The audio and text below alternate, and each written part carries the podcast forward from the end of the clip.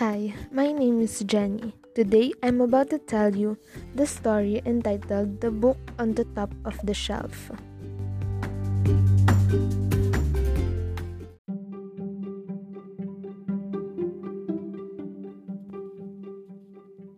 Every morning before going to school, Galen would stand in front of the bookshelf in the living room.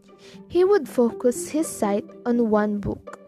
The book was titled The Greatest Explorer That Never Was. It was kept on the top shelf. His mom would always read it to him when he was feeling sad, and lately he'd always been feeling sad. He would stare at it and try to think of a way to get to the top of the shelf and retrieve the book. He thought about asking his dad for help, but his dad had been spending more time in his office. He was on his own for this one, and he was okay with that. He saw it as a challenge that he needed to overcome. This was his test.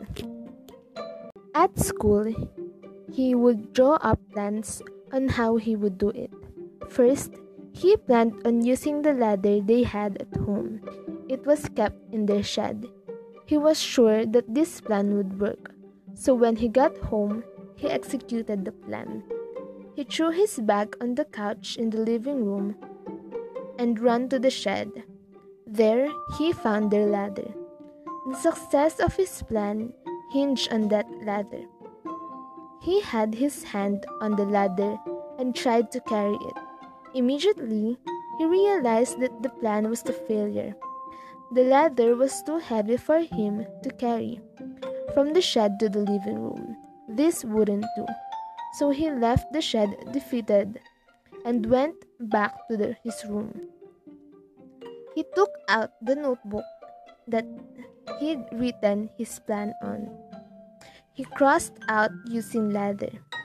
Then he went to bed that night determined to come up with a new plan that would work. His plan was to use his mom's old trampoline. Using it would allow him to jump high enough to reach the top of the shelf, grab the book, and land on the ground. He drove the trampoline in front of their shelf. He looked up the ceiling then the trampoline, then back to the ceiling again. He did this for about four or five times before deciding that this plan, like one before, wouldn't work. He was worried that he would jump too high and go through their ceiling. It, it was back to the drawing board again. Galen started coming with another plans as days went on. Some of his plans were stocking up chairs to use as a makeshift ladder, making a grappling hook to, to pull the book out and topping the end of a map and a broom and use it to nudge the book out of the shelf. But these plans didn't seem to work. After the unsuccessful mop and broom plan, he stayed up late that night making a new plan. He eventually hatched a new plan for the next day. He felt good about his plan. He had a feeling in his gut th- that it would work. Galen decided to execute his plan early in the morning.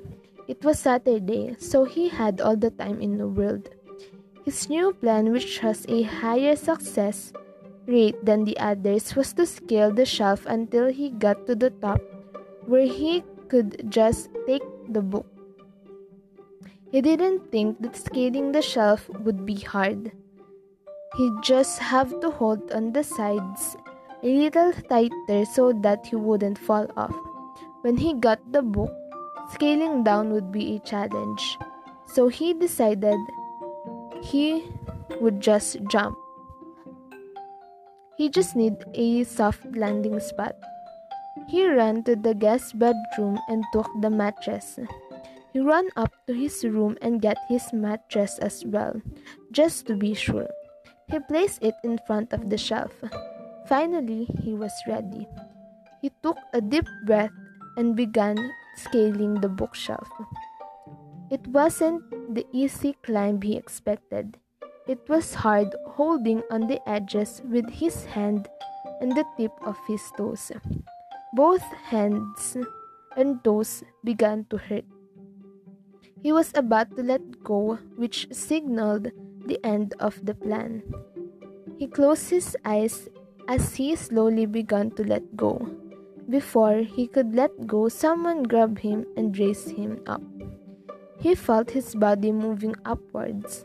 He opened his eyes and now face to face with the book so he desperately wanted.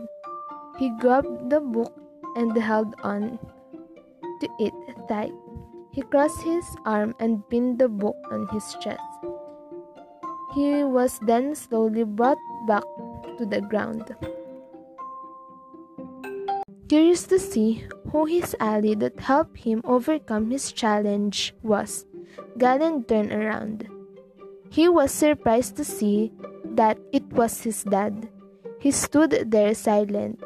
His dad ruffled his hair, then came way to his office. He followed his dad to his office.